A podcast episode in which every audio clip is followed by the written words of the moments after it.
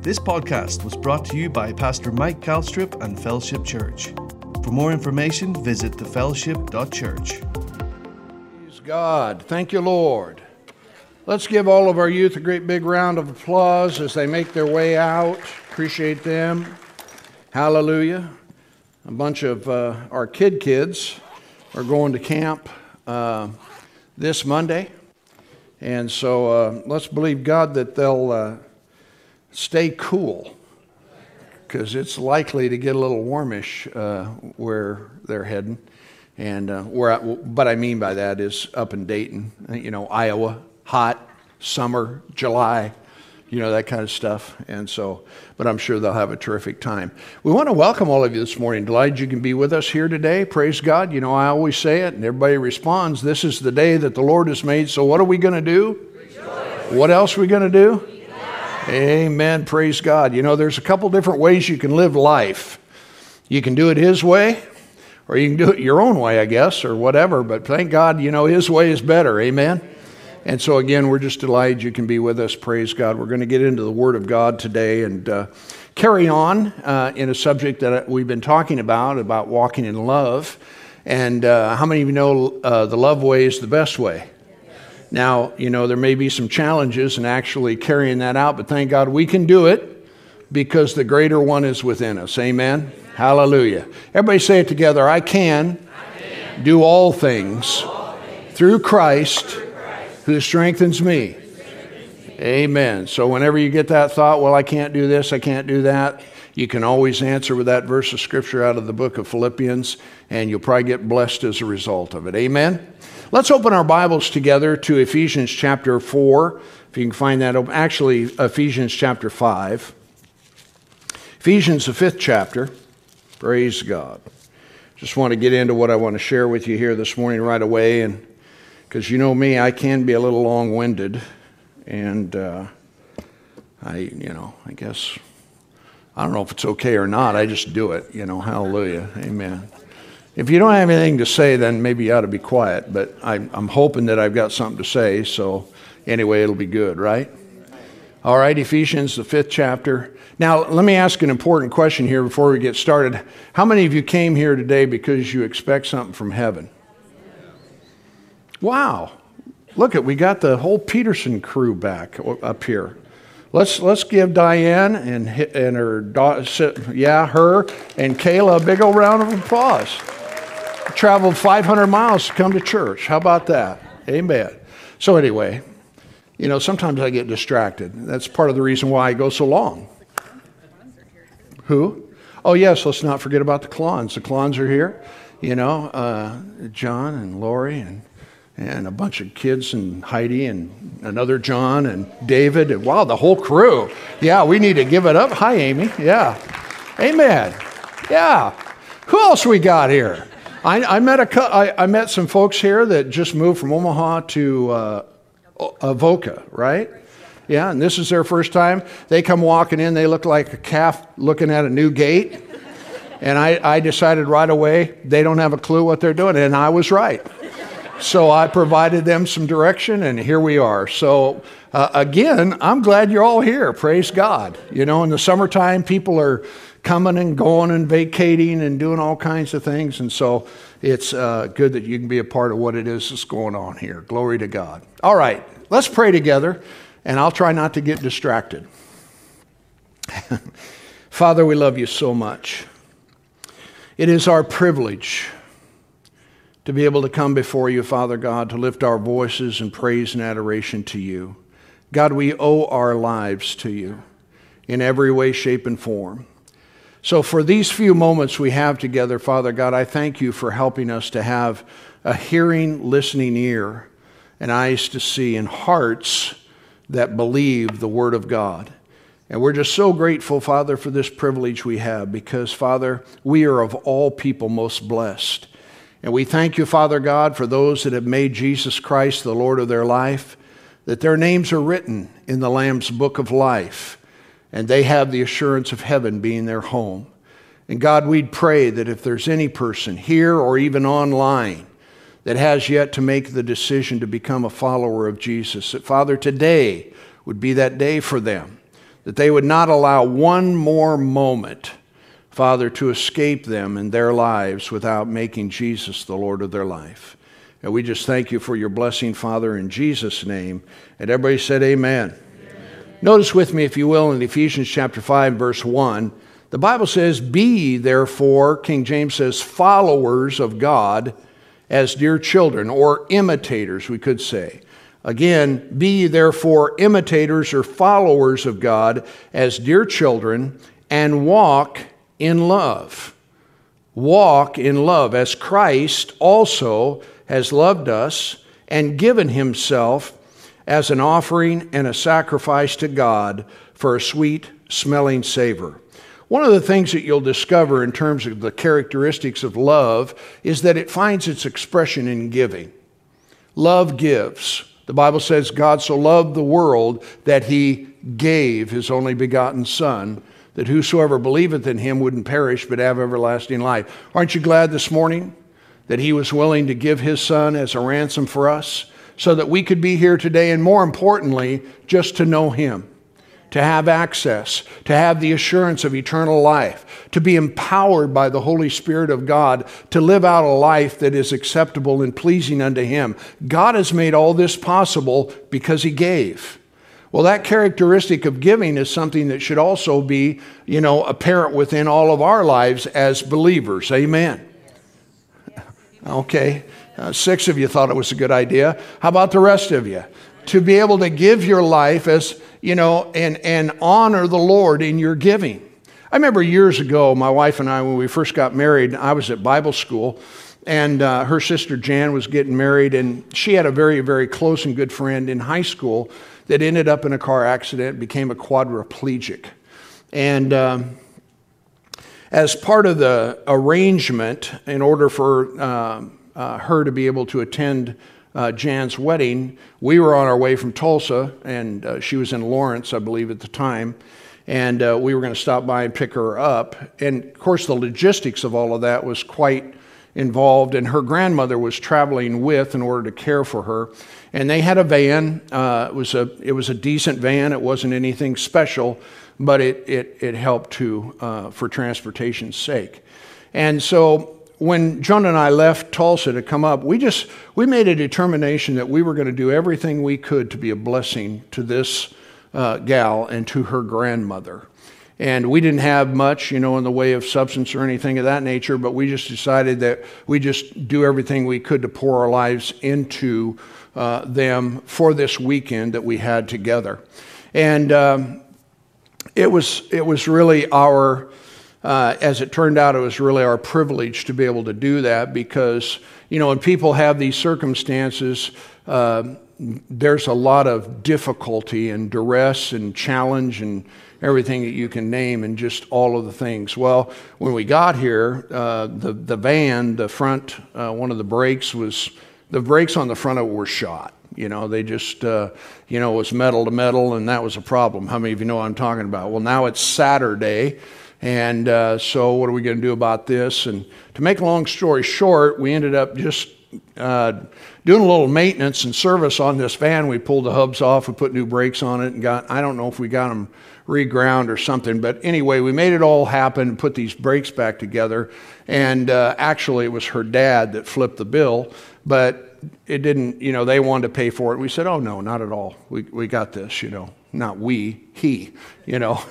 And, uh, and so, anytime and every time that we had an opportunity, uh, we did everything we could to serve them.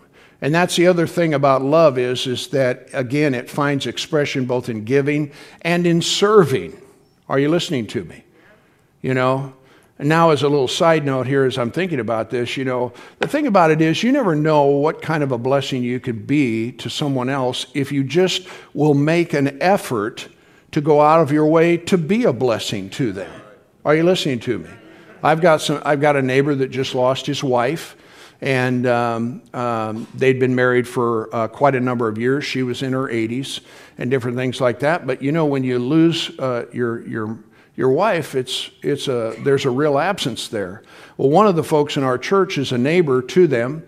uh, along with myself. And, you know, they just went down and they had a book, you know, by Tony Cooke on life after death, I think is the name of it, and, and gave that to him and things and spent some time with him and, uh, you know, went their way. Now, you wouldn't think that that's a big deal necessarily.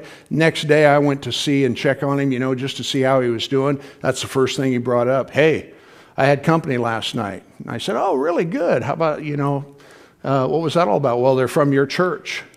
And I said, Really? And so we went on to talk, and he talked about this book being given to him and to him.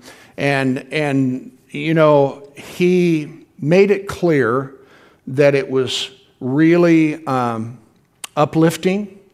It was, um, it helped, you know. And, and, you know, if you want to live to yourself, I guess you can, but I'm grateful for this couple within our church that decided, you know, we're going to we're to carve out a piece of our lives and we're going to go down here and be a blessing to someone who's experienced loss. Are you listening to me? And there's, and there's people like this, you guys, everywhere. And so you can be a huge blessing to the people that are around you if you just look for the opportunity. Well, anyway, we had the wedding and everything was wonderful. And, well, she's been putting up with Phil for all these years. Let's see. How's it? It's going to be like 44 years coming up, isn't it? 45.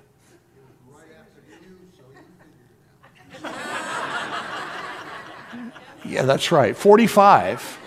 45 long years, right, Jan? Okay, well, anyway, um, so we had to take him home. And uh, on one occasion, I don't remember what it is that we had done, but now this was unsolicited, but this grandmother made this statement to us. She said, You people are so full of love. And so um, I tell you what, you can make an impact on, on people if you want to.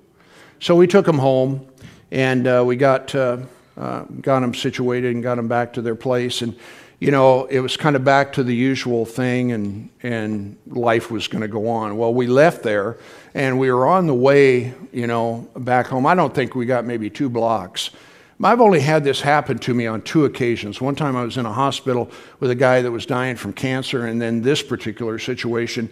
And when I say it, I'm saying it in the context that when I see people in these situations, I realize so deeply how much it is not the will of God. You know, when you talk about sickness, you talk about disease, you talk about infirmity, you talk about anything that causes dis ease, and ill health, it does not come from heaven in any way, shape, or form. Well, as we left, you know, I just be, I broke and began to cry about this, you know, because my heart just went out to the circumstance that these people were in. And I just, you know, Joan and I were there together and we just prayed right then. And I said, God, help us to be a blessing to humanity, to help people like this you know, and make a difference in their lives. Don't you think that's a better way to live? I said, Don't you think that's a better way to live? Now, you can live into yourself, and the world's doing it in a big way. You know, the world is filled with absolute selfishness and uh, self, self, self, self, self, self, self, self, self, self, self. And, uh, but thank God we don't have to live that way. Can you say amen? So, in our uh, text here, it says that you and I are to walk in love.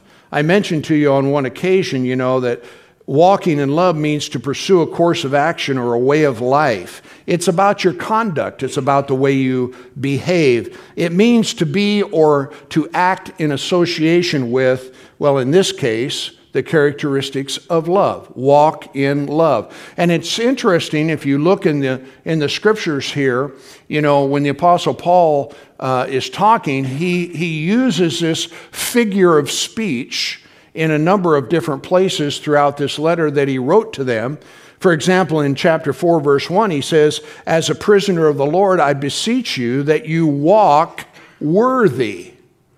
Walk worthy of the vocation wherewith you're called. And in verse 17, he says, As you therefore, uh, as I say therefore, and testify in the Lord, that you henceforth walk not as other Gentiles walk in the vanity of their mind. So he used this, again, figure of speech frequently to describe, you know, our conduct, our behavior, or our manner of life. So when it comes to family, when it comes to the family of God, the church, when it t- comes to the world, when it comes to our relationship with God, how many of you know we're supposed to walk in love? You know, we have to ask ourselves, what is it that love would do? Now turn with me to John's Gospel. And let's look at John chapter 13 here. John, the 13th chapter. And notice something here that Jesus had to say about the subject. In chapter 13, verse 34, he said, A new commandment. Everybody say, New commandment. Well, a new commandment means it's a different one from the old one, right? And so he's making a distinction between the Old Testament and the law versus the New Testament or the new covenant that he's making or has made uh, actually because and through the blood of Jesus. So he says, I give you a new covenant or a new commandment and uh, that you love one another as I have loved you. And then he went on to say, By this shall all men know that you're my disciples if you have love one to another. Now, notice he didn't give us a suggestion. Huh? He didn't say, hey, I've got something I just kind of like to suggest to you. No, he says, I give you a new commandment. So I would have to say, if, if someone commands you, you don't really have an option, isn't that right? Although we really do, because, you know, you can disobey the command if you want, but thank God we don't have to. And he said, I want you to love one another as I have loved you. Now, you know, in the old Adamic nature, you know, the sinful nature of man, it is impossible to love as God loves. Are you with me? People in the world that don't know Jesus, they can't love with the God kind of love because the God kind of love is not in them to do it. So it's an impossibility on their part, but thank God it's not impossible for you and me. And so we have the privilege to be able to represent the kingdom. He said this He said, By this shall all men know you are my disciples. In other words, you know, a person that is a child of God who's committed to walking in love is going to stand out from the world because we're not going to be acting like and behaving like the world. Now, again, you can if you want to. The Bible says in the you know last days that the love of many will grow cold, but thank God that our love doesn't have to. You know, here's a, here's a scripture, and I hadn't even, it really wasn't part of my deal, but turn over to the book of Jude with me real quickly and take a look at this verse. Jude, it's just got one chapter in it. Notice this with me. Um, in Jude chapter 1, verse 20, but you, beloved, building up yourselves on your most holy faith, praying in the Holy Ghost. Now, uh, this is a little side thought. It really isn't our subject. But a lot of people, you know, people say, well, pray that I'll have more faith. Well, you can't pray for more, more faith. Faith comes by hearing, and hearing by the Word of God. You can pray all you want, but the reality is, if you want more faith, you got to get the Word on the inside of you. In other words, get in the book and let the book get in you. Amen. So, in that scripture there, where it says, You, beloved, building up or edifying yourself upon the faith that you have, praying in the Holy Ghost. Hallelujah. You'll get blessed by praying in the Spirit. Amen. Now, notice in the King James, the next verse, 21, says, keeping yourself in the love of God. Now, some of your Bible translations may say, keep yourselves in. Now, I don't know whether it's meant to imply that when you pray in the Spirit, it'll help to keep you, you know, in the love of God. I like to think that it would, amen, because at least you're letting your heart and your spirit dominate you instead of your flesh. Hallelujah. You know, but it says, keep yourself in the love of God, looking for the mercy of our Lord Jesus Christ unto eternal life. Here's a question for you Who is it that keeps you in the love of God? You do you keep yourselves in the love of God, right? People say a lot of times, well, I just can't do that. Well, that's not really true. Matter of fact, it's not true at all. You just don't want to.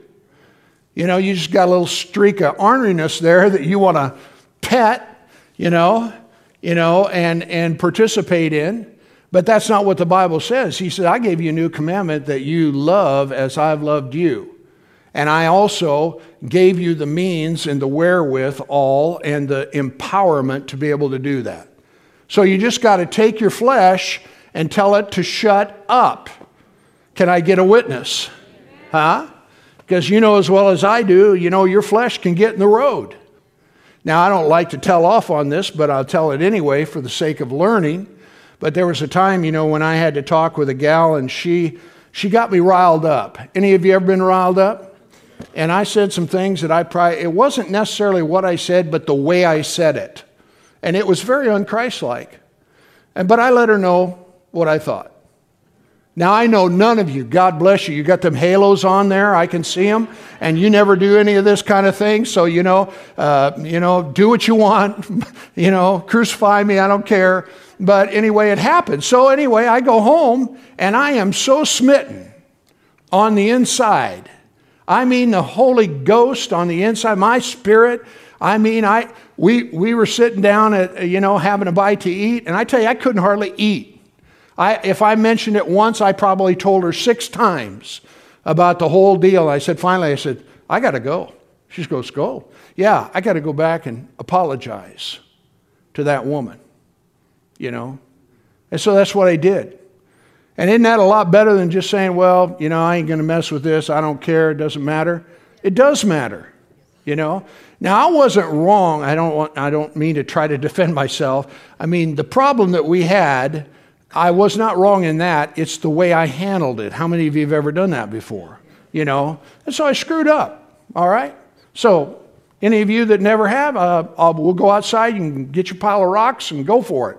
But I'm just saying that it's always better to obey the Spirit of God and listen to the Holy Ghost. Are you listening to me? Hallelujah. And so, anyway, it's important. The capacity to love as Jesus loved is due to your being born of the Spirit of God. That's what enables us. The Bible says, if any man be in Christ, he's a new creation. I wish Christians would start living after the new creation instead of allowing the old man, are you listening to me? To be the dominant figure within their lives. You know, I mean, here's the thing, you guys. You, you can get born again and born of the Spirit of God, but God wants you to grow. As a matter of fact, He requires you to. But a lot of times Christians don't. They don't place a priority on their relationship with God and the Word of God and following the Holy Ghost and listening to the Spirit of God and, and allowing the washing of the water of the Word of God to conform them into the image of Christ. So they stay carnal. And they live carnal. And they talk carnal. And they act carnal. Now they're saved.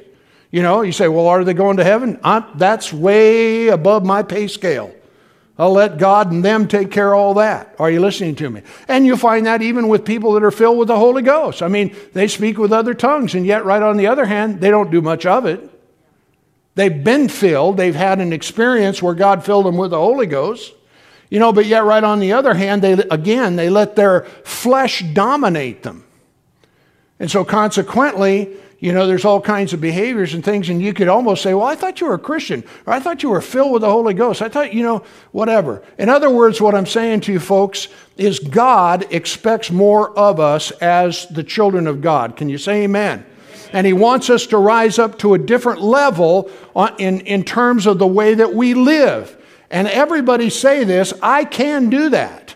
You sure enough can, so can I. Hallelujah and we can grow in the love of God, and that's what He wants to uh, happen in each and every one of our lives. So, it's important for us to understand you know, when you get saved, your body doesn't change, your mind doesn't change, but the real you, that inner man, gets transformed. Your nature is changed. How many of you can attest to that? I mean, before you were saved, I mean, you were one ornery outfit, and then Jesus came into your life, and all of a sudden the hate, the anger, you know, all of the lying and everything else just seemed to evaporate and disappear. That's because of the new birth. That's because of being born of the Spirit of God. But now listen. If you don't allow that to dominate you, and if you don't learn to follow the Spirit of God, you can let that old man back in. I said, You can let the old man back in.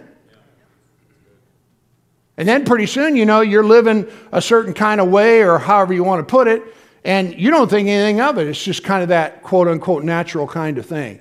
But sometimes we ought to check up on ourselves a little bit, amen? And just ask ourselves, how is it that I'm living? Turn with me to Galatians chapter 5 in your Bible there, if you would please. Galatians, the fifth chapter. Notice what it says here. You know, it's amazing how much the Bible has to say about walking in love. That was a joke.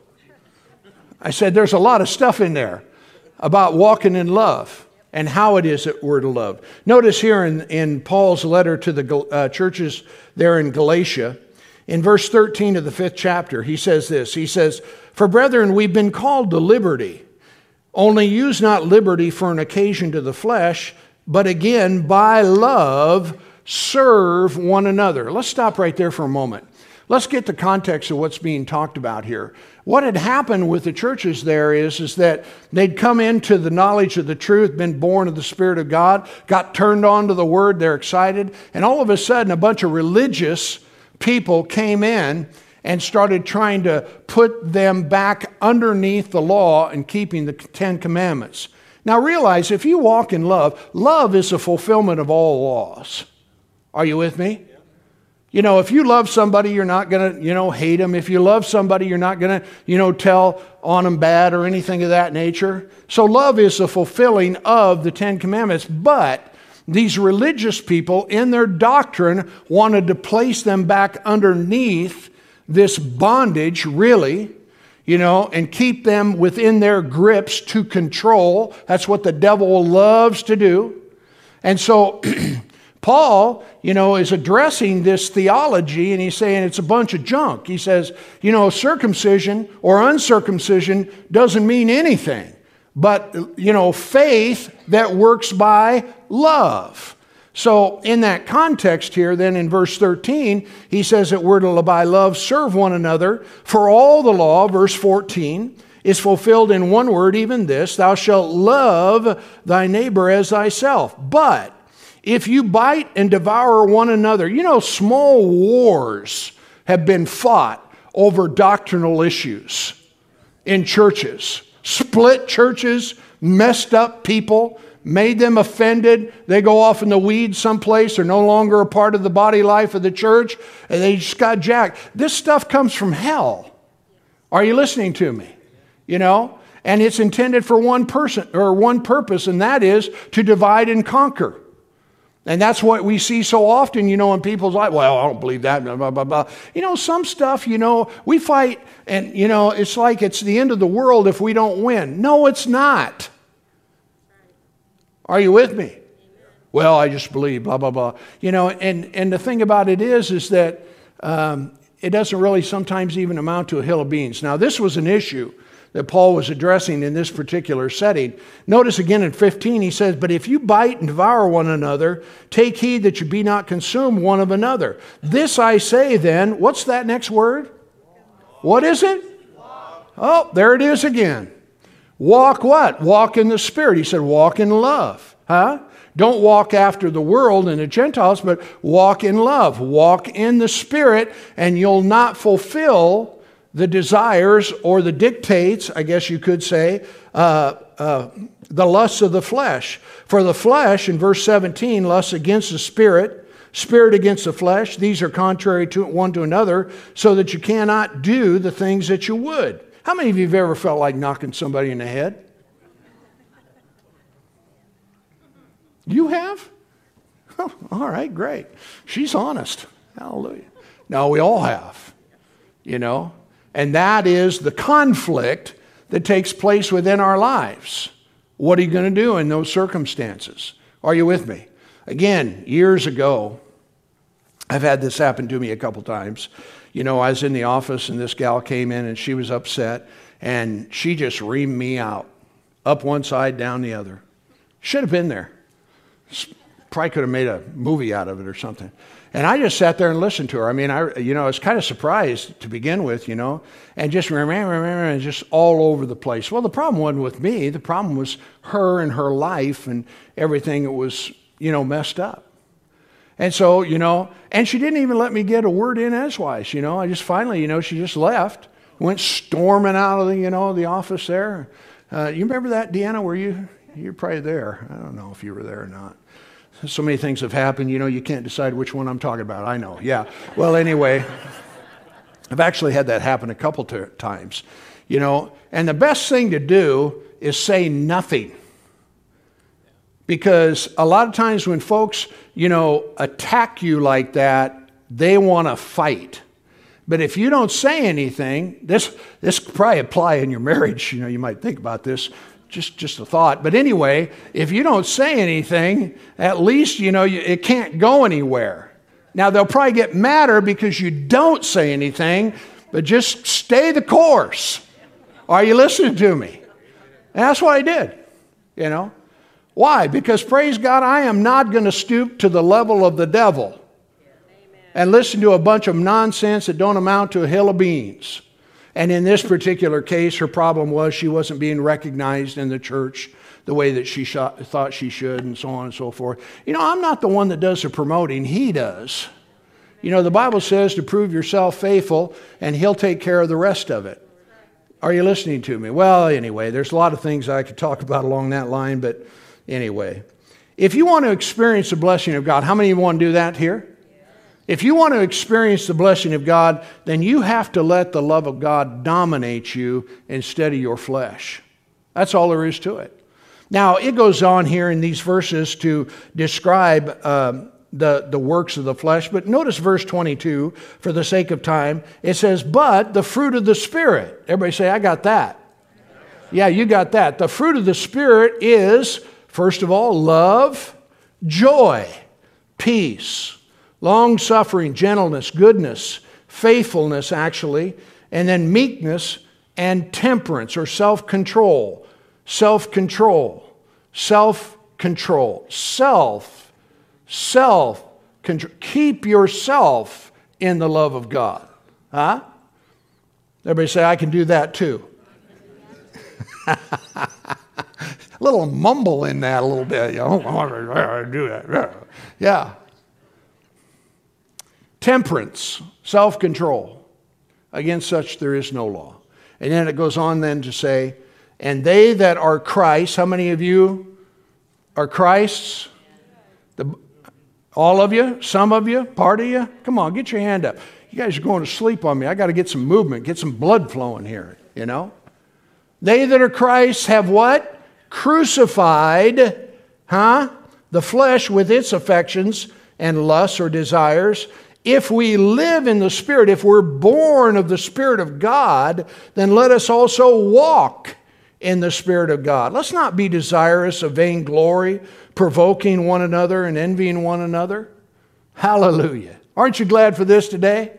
You say, what do, what do I do though about these people that are just, you know, in my life and they're just, you know, they're messing everything up? Pray for them. Boy, they need your prayers. You say, I don't want to pray for them. I know.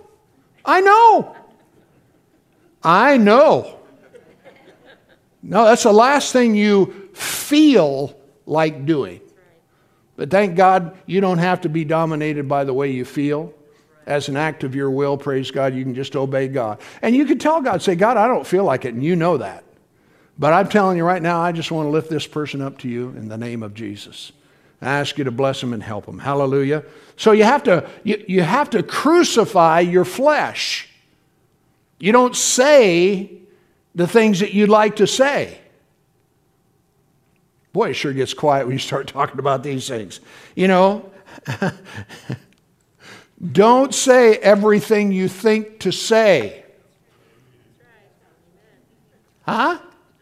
I'm thinking about Captain Winchell back here, you know, and the law enforcement and the situations that these guys get themselves into. I mean, he's probably heard it all you know, when they're get into these domestic situations and everything like that. And so, you know, here's a perfect example. Somebody's just, you know, you just kind of let it play out, let them do their all their talking and stuff, you know, and whatever, and you don't, you know, uh, escalate the situation, but you actually do things and say things and deal with it and handle it in a way, you know. The Bible says that praise God, a gentle answer turns away wrath.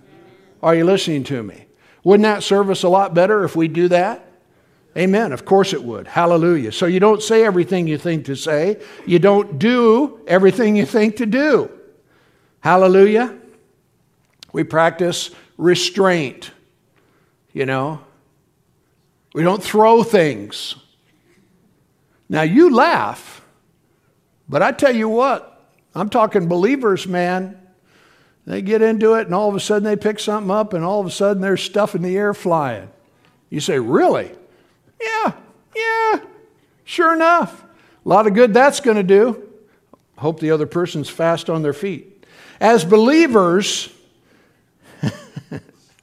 as a believer, you're going to have situations that and circumstances that rub you the wrong way, and you're going to have to decide how you're going to respond. Are you with me? Hallelujah. Like I said, sometimes you, you do and say nothing. Just keep her quiet, baby, on the down low. Wait till they run out of gas. Huh? You know, at some point they're going to run out of gas. You know, then you can say, well, I'm sorry you feel that way about you, about it, you know. But I tell you what, God's got a better way. Sometimes you need to be led by the Spirit of God. You know, the thing about it is, is when you hear all of this stuff going on out here, listen down here and he'll, he'll lead you and he'll guide you. You know, I used that scripture last week about the fact he said, don't be concerned about what it is when you get into a situation where you're, you're being um, pressed upon. Don't worry about what you say. The Holy Ghost in you will give you what it is that you need, and he does. Are you listening to me? Praise God, so that you can diffuse the situation. Sometimes you have to ask yourself in situations like that, well, what would love do? You know, and then put that into practice. Hallelujah. So now I'll ask you this question this morning, and you'll probably have numerous answers to the question, but, but you know, when I talk to you about walking in love and what the Bible has to say, and that it's the winner's way, it's God's way, it's your way, hallelujah, you know, you got to ask yourself the question, you know, what is it that's going to drive that discipline in my life? You know, I mean, again, I said, and I think you all agree that what I'm telling you is true, but what is it that will actually drive the discipline in your life to do these things? Because it's an important question. You know, the real, reality is, I mean, you might say, well, you know, I'm going to do it because it'll benefit me. And that would be accurate, wouldn't it? Huh? You might say, I'm going to do it because I want my prayers answered. Because if you don't walk in love, you can't get your prayers answered. But I'd like to suggest to you that maybe the, the bedrock reason for us to do this is because He asked us to, because He first loved us. Are you listening to me? So when somebody's ranting and raving, you can just go back to the situation and say, Father, I'm so glad that you saved me and gave me a life like no other. And I am willing to represent you as you would have me to in this situation. Are you with me? Because I tell you what, that's the winner's way. How many of you want to win here today? Amen? So it's important that we do it. Again, he said, A new commandment I give to you that you love one another. As I have loved you, so shall you be my disciples if you love or have love one for another. Hallelujah. Now let's look at one more scripture here. Let's turn over to First uh, John chapter 4, the first epistle of John, there towards the end before you get to the book of Revelation. How many you glad you came today? Amen? Talking about walking in love and the importance of doing that. Notice with me, if you will, here in uh, 1 John chapter 4, verse 7. It says, Beloved, how many beloveds we got here today? Okay, so this is talking to you. Beloved, let us love one another. For love is of God, and everyone that loves is born of God and knows God. He that loves not knows not God, because God is love. And in this was manifested the love of God toward us because that God sent his only begotten Son into the world that we might live through him. Herein is love, not that we loved God, but that he loved us and sent his Son to be a propitiation or an atoning sacrifice for our sin. Now, notice this last verse, verse 11. Beloved, if God so loved us, then we ought to love one another. Amen? So you have to ask yourself again, you know, in certain circumstances and things, you know, what is it that love would do? you know. And sometimes people, and I mentioned this last week, they, they equate, you know, walking in love with being weak. And I'm telling you what, walking in love is anything but weak. It's a strength. Are you with me? I mean, when you choose to take the high road and do what love would have you to do in a situation, you know, a lot of people say, "Well, I wouldn't put up with that if I were you," you know, and then they they get all they get their nose out of joint and their britches all bunched up and you know knotted up and they don't know whether they're coming or going. That's no way to live. Did you hear me? It's no way. I want to give you some practical guidance because after the service on Sunday, there was a number of different individuals you know, that came up to me and, and talked a little bit um, about their circumstances and how it is that they should, you know, relate to or deal with um, that particular deal. So turn to Romans chapter 12, and let's, let's preface my comments with uh, something Paul said here uh, with regard to this. Because uh, all of us have either immediate or even extended family members that aren't saved, but they are our family. Huh? And so we are commanded to love them, even though sometimes they can be very unlovely. Are you listening to me? And so, how do you navigate through that? That's, that's a legitimate question, you know. I mean, how do you how do you deal with unlovely people? Now, if you've grown up in a family that's been civil, and you know grown up you know with uh, certain practices of honor and respect and things of that nature these aren't things that, that you deal with. But the reality is is that not everyone has had that circumstance. And sometimes we marry into situations you know that are how many of you know what i'm talking about? And so there's all kinds of caveats to this whole circumstance but that doesn't change what it is that jesus asked you to do. Are you with me so, from a practical standpoint in providing guidance, the Apostle Paul, notice what he says here. This is uh, Romans chapter 12 and verse uh, 17. It says, First of all, you're not to reward or recompense, recompense any man evil for evil. It says, Provide things honest in the sight of all men. And if it be possible, as much as lies in you, live peaceably with all men. Now, it would seem to suggest maybe that in certain circumstances you can't live peaceably with them. Huh? Would you agree? So it says here, in this verse at least, as much as lies, if it be possible, as much as lies within you, live peaceably uh, with all men. Dearly beloved, avenge not yourselves but rather give place to wrath, for it's written, Vengeance is mine, and I will pray, uh, repay, says the Lord. Therefore, if your enemy be hungry, feed him. If he's thirsty, give him something to drink, for in so doing thou shalt heap coals of fire on his head. And notice this don't be overcome with evil, but overcome evil with good. That's good advice, isn't it? I said, That's good advice.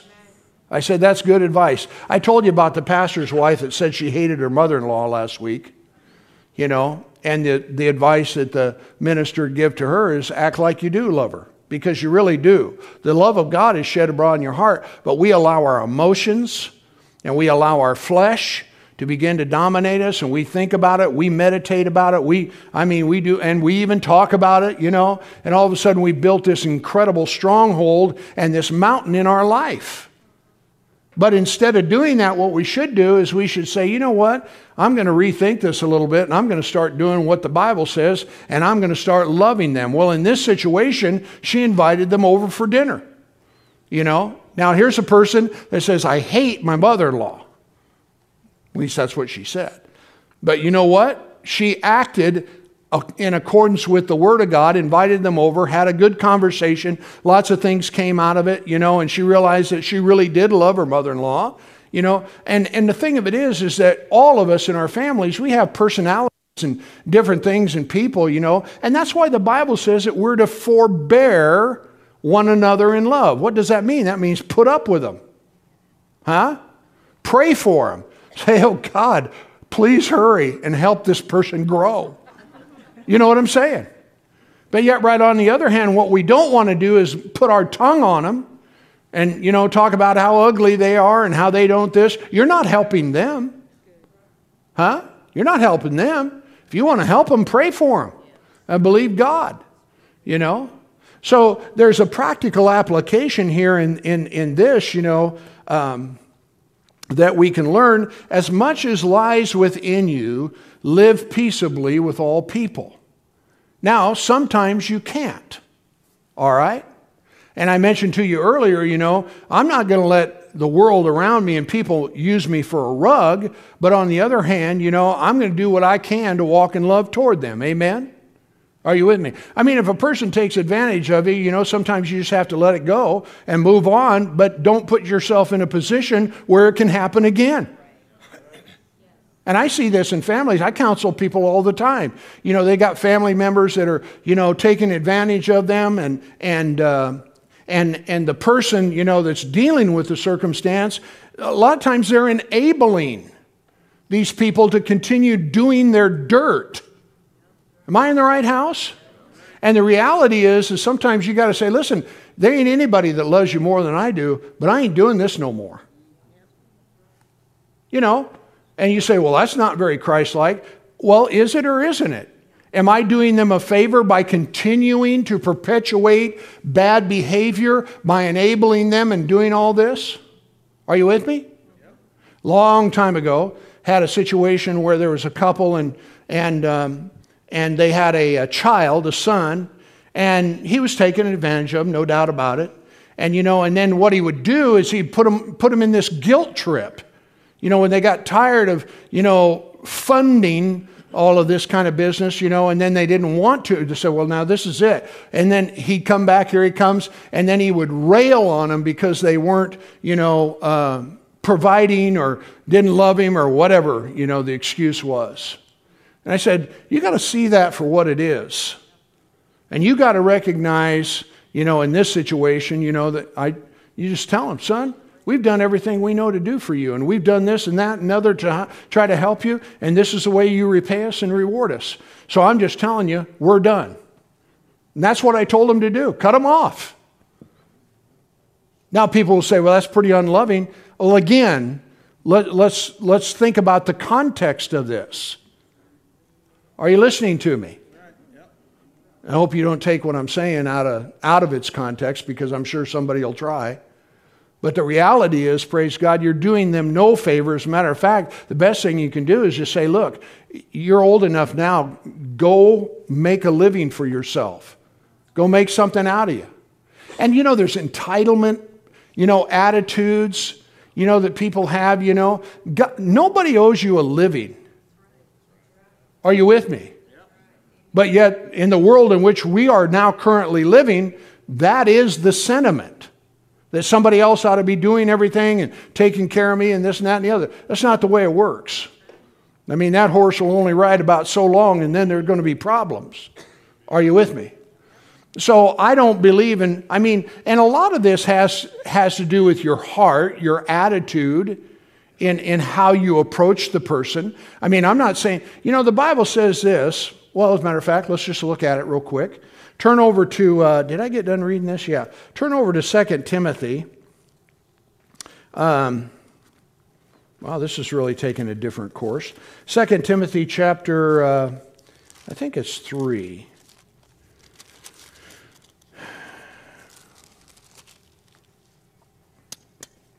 Second Timothy chapter um, uh, 2. 2. Paul is writing here to young Timothy, giving him some instruction. Notice verse 22. He said, Flee, awful, flee also youthful lusts and follow after righteousness, faith, and love, peace, with them that call on the Lord out of a pure heart. Now listen to this. But foolish and unlearned questions, what's it tell you, tell you to do? Avoid. Avoid. You know, when that family member comes in your house or whatever, or you go there or whatever, and, and all of a sudden, you know, they come at you with some kind of question or whatever, uh, see it for what it is. If it's a trap, don't stick, don't stick your foot in it. Huh? Foolish and unlearned questions avoid. Notice it says, knowing that they will cause strife.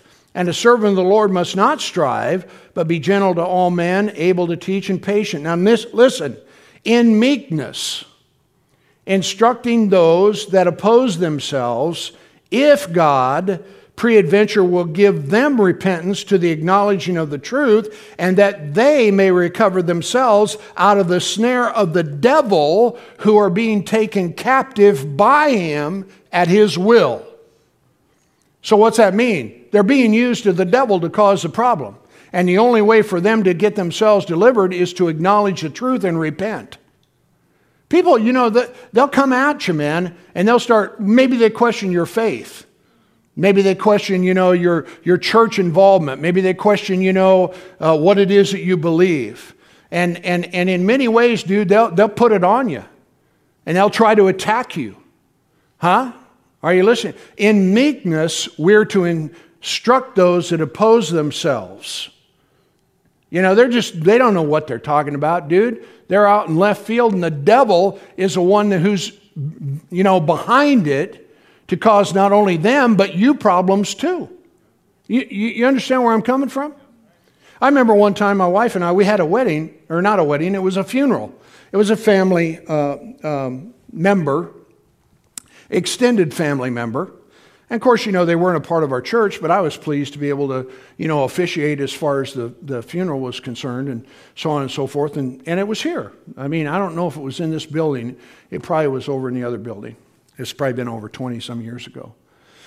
And so part of the plan was we were going to have this memorial service and things like that and, and whatnot. And then when we got done, um, we were, um, I don't know, it was a small funeral as I recall. Somehow or another, we ended up going to Oakland to have lunch together as a family.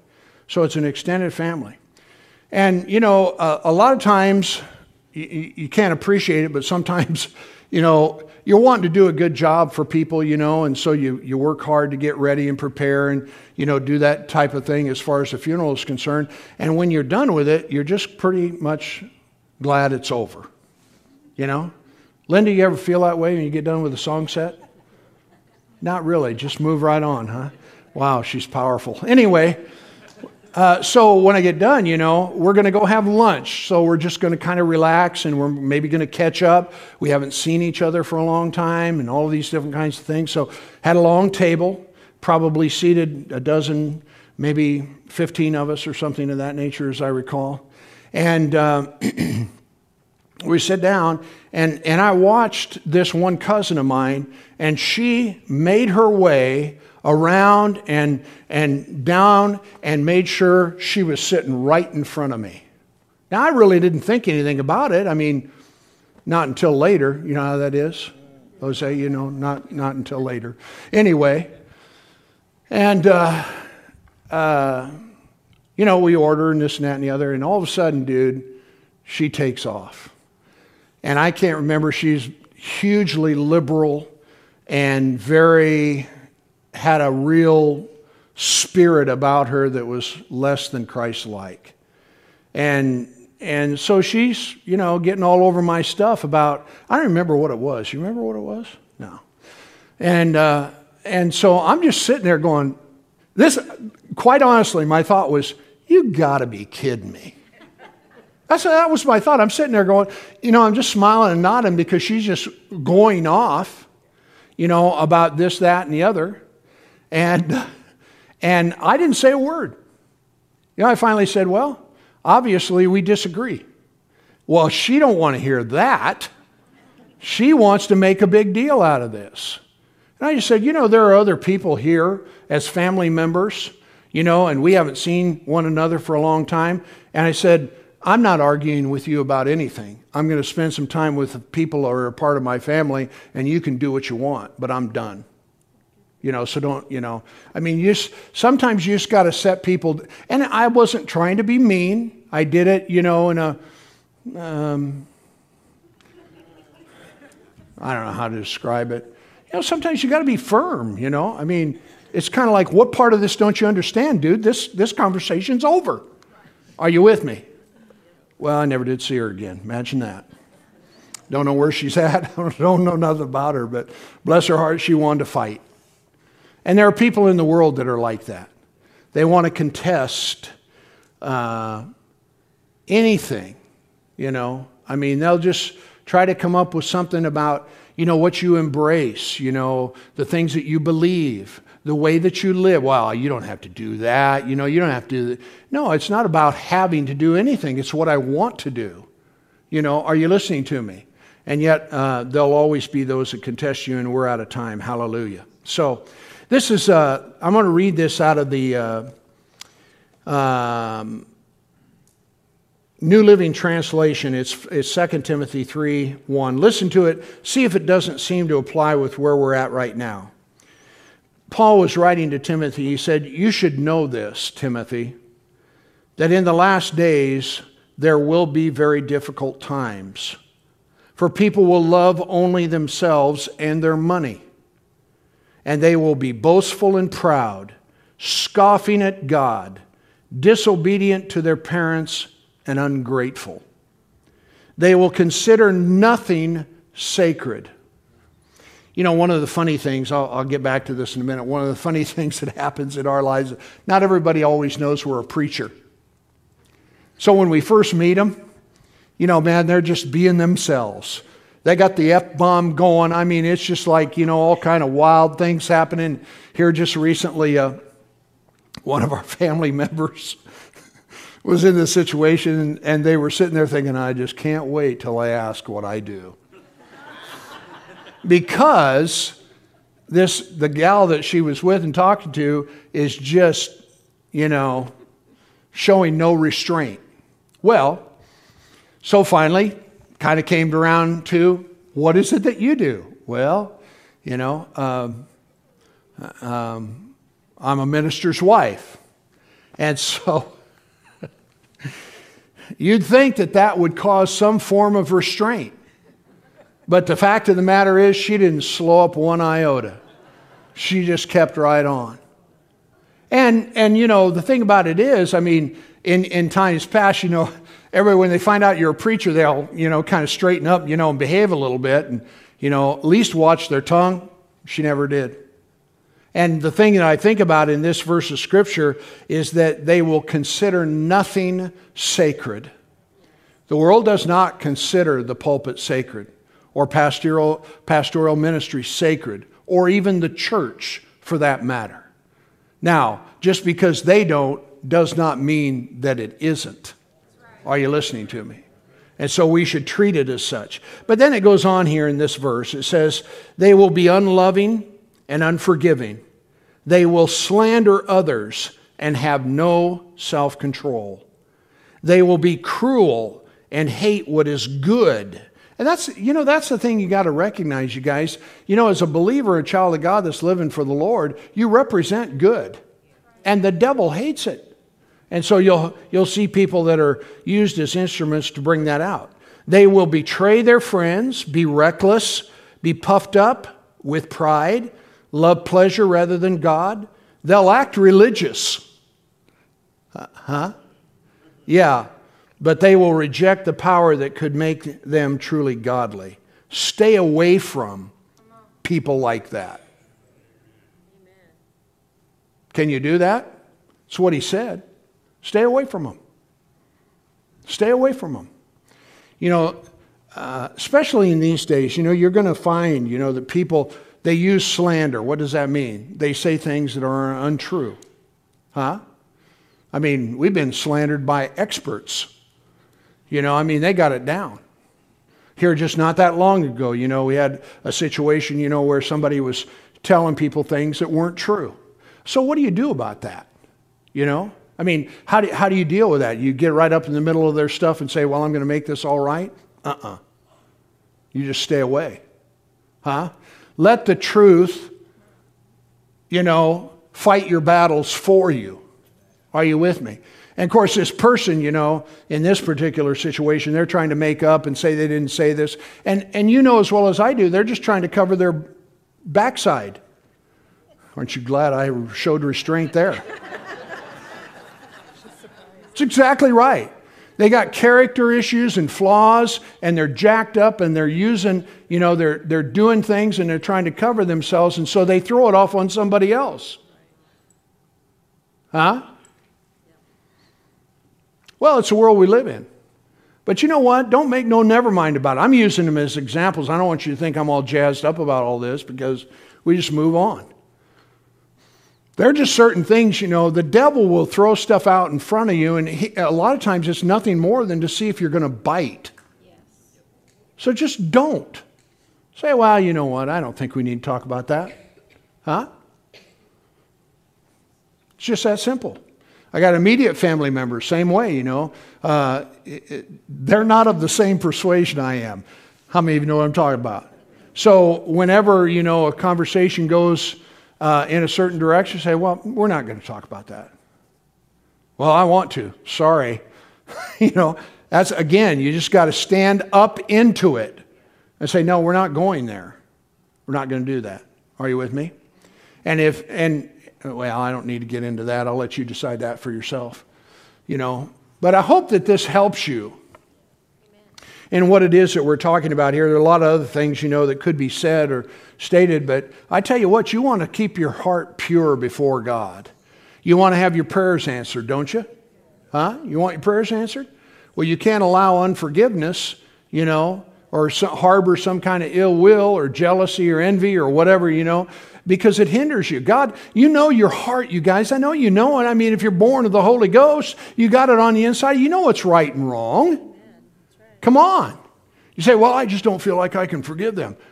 Again, I'm not appealing to the way you feel. I'm appealing to your heart and what it is you know that's right. And I'm asking you to do that, not the way you feel. See, the Bible says Jesus made the statement Whosoever shall say to the mountain, Be thou removed, be cast in the sea, and shall not doubt in his heart, but believe the things that he says shall come to pass, he'll have whatever he says. Therefore, what things soever you desire when you pray, believe that you receive them and you will have them. Amen. We get excited about that petition prayer business, huh? We're excited about, you know, having our needs met in this. But the next verse says, and Verse 25, and when you stand praying, forgive. If you have aught against any. Notice what it says. First, forgive anyone holding a grudge against, so that your Father in heaven will forgive your sins too. Are you listening to me? You say, Well, I never thought about that. That's why we're here. Hallelujah. God wants the best for us. Are you listening to me? Don't you want God's best? You know, there's another verse that says this it says, You husbands, likewise, you husbands.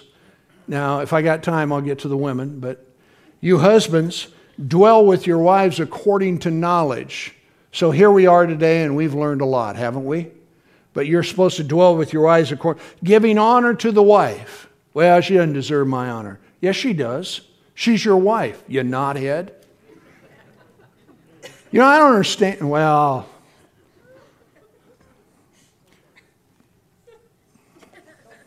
no, I ain't going to, Linda. Just leave me alone. I'm just trying to temper myself here a little bit.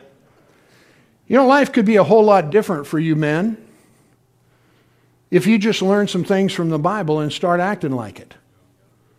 Are you with me? This isn't rocket science. It says, Husbands, love your wives as Christ loved the church and gave himself for it. Huh? For the church. You know, so likewise, you wives, you can go ahead and put it back up there again, Jim.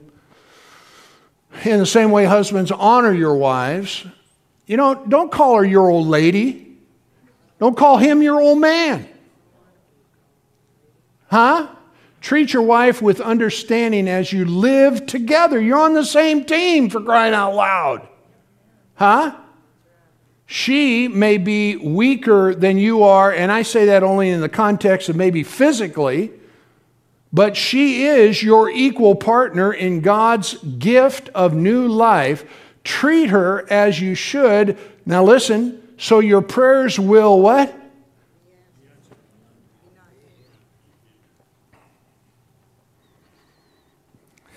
Again, I got to tell off on myself. But you know, I know you guys never have a spat with your wife or a disagreement, right? Right. I do. Okay? So if we get in a spat, I just call it that. You know, my feathers are ruffled, her feathers are ruffled, you know, whatever. I caused it probably, more than likely, 95% of the time. And I got to preach. I can tell you right now, dude, we're going to get this straightened out before we do this. Because if we don't, this is going to be a disaster. Are you listening to me? So somehow or another, you know in that scripture that says, "Don't let your your your uh, let the sun go down on your wrath." Don't let your mixed up, messed up life get in the road before you preach, huh? So, you know, I, I, mean, you know, here it is. I mean, you say what you want about it, but I might just say, well, you know, we got to get this fixed before I, I go up there. She says, well, you're right. And she just let it hang.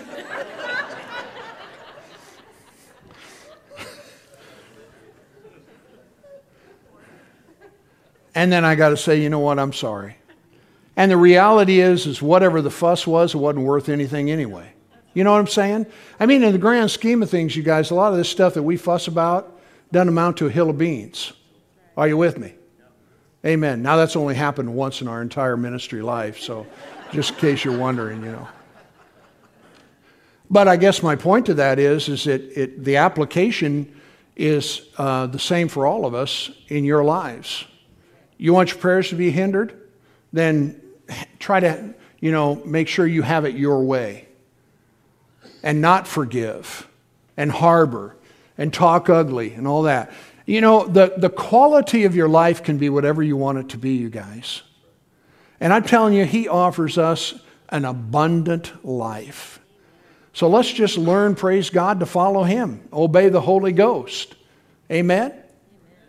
And make the right kinds of choices when we're choosing our friendships. Huh? You know? And when we're choosing, you know, uh, who it is that we hang out with. When we're choosing our spouse.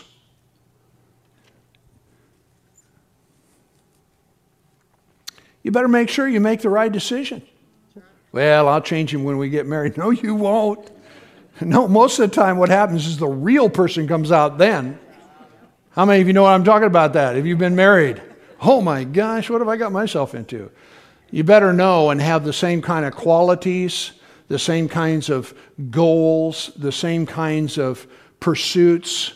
Somebody that loves God, are you listening? You know, the Bible says that we're not to be unequally yoked with unbelievers, man. Don't go out and marry some unbelieving outfit. Yeah, but I love her. No, you, well, you might. I mean, I don't know, but I'm just telling you, it ain't going to be good because you're going to be heading in different directions. Well, you know, there are so few of them out there. That may be true, but God has one for you. Absolutely. Amen. My daughter went through that whole thing and and then all of a sudden, here comes Glenn, and now she's got her Boaz. Hallelujah. You know? You ever consider yourself to be Boaz? No, probably not. Well, anyway, amen. And I mean, she had some, some really close relationships with uh, uh, some individuals and things like that and broke it off because she knew. Gals, don't settle for less than what God has for you. Are you listening to me? Don't do it. And I know, I mean, no, I don't really know. Uh, you know, I, I, guess a better way to say that is I can appreciate the loneliness and, and, you know, things of that nature that are associated with being, being single. But, dude, wait. And wait on the Lord, and He will give you the desires of your heart, and it'll be like nothing you could ever imagine. Are you with me? And you'll be glad. You really will be. Praise God. Amen. Well, I got to quit. It's already 11:15. Who uh, messed with the clock? Huh? Probably nobody. Why don't you stand together? You've been sitting for quite a while. Let's stand together. Amen. Hallelujah. Well, the love way is the winner's way, right? How many of you want to win? Praise God. It's God's way and it's our way. And we're just going to make the determination to be lovers and not haters. Hallelujah. Let's pray. Father, we love you so much. And again, Father, as we come before you, we just thank you for the instruction of your word. I pray, Father, that the things we've shared here today are helpful that they help us, Father God, to navigate through, um, well, sometimes treacherous, perilous water. And God, I just thank you for every believer here within the sound of my voice, that, Father, as children of God, they're well able and they're capable, Father, of being able to do everything that you've called them to do. And Father, I pray for marriages. I pray for those that may be watching um, by internet. Pray for them, Father, in the marriage relationships. And Father God, that they learn to love one another as Christ loved the church and gave himself for it. I pray, Father, that in families, whether they be immediate or extended, that, Father, the love of God that's been shed abroad in our heart would be the dominant force within each and every one of our lives. That our lives and our voice and our behavior, Father, would be that that is born of you. That our words would be choice and that they would be filled with grace and that there wouldn't be any evil, corrupt communication that come out, that we don't have to defend ourselves. Oh, Father, help us. Help us, help us, help us. While your heads are bowed, please, eyes are closed, no one's looking around. You know, maybe this is a time, an opportunity for some decisions to be made in your own heart uh, about how you're going to move forward. And I know, you know, sometimes we get patterns in our lives and behaviors, you know, that get deep seated and embedded in us, but thank God that doesn't have to stay that way if they're the wrong kinds of behaviors. So maybe today could be that day where you just say, Lord, I need your help. I want to be the person you want me to be. I want to walk in the light as you'd have me to. And I ask you to help me from this day forward. I want you just to pray this prayer as a congregation with me, if you would. Say this with me Dear Heavenly Father, I thank you for what you've done to make me everything I am. I thank you for your love that dwells in me. Help me, Father, to let that love dominate my life. And I thank you, Lord, for showing me what I can do, what I should do, and what I will do. And I thank you, Lord, for your blessing in Jesus' name. Now, while your heads are bowed, eyes are closed, no one's looking around, if you happen to be here this morning and you never made a decision to receive Christ or made a conscious decision to become a follower of Him, you never ask Him to forgive you of all your sins and come into your heart and be the Lord of your life. While your heads are bowed and eyes are closed, if there's anyone here this morning and you find yourself in that place, but you would say, Pastor, I have an interest in your prayers. I want to know Jesus. Can I see your hand anywhere as I look across the crowd here today? Anyone? You're not born again, not saved, and yet you'd want to be. Anyone at all? Those of you that are watching by internet, you may have never made the decision before, but you can pray a simple prayer and say, God, please forgive me. Come into my heart and be the Lord of my life. I want you to be my Savior. It's a simple prayer, but it's powerful. And so, Father, we just thank you today for your grace in every one of our lives. Father, to live in love and to follow after those things you'd have us to. And we're so grateful, Father God, for our heritage. We thank you for our inheritance. And God, we look forward to the soon return of Jesus. And we thank you for it, Father, in Jesus' name. Amen. You may be seated. God bless you. We're going to go ahead and receive our morning offering.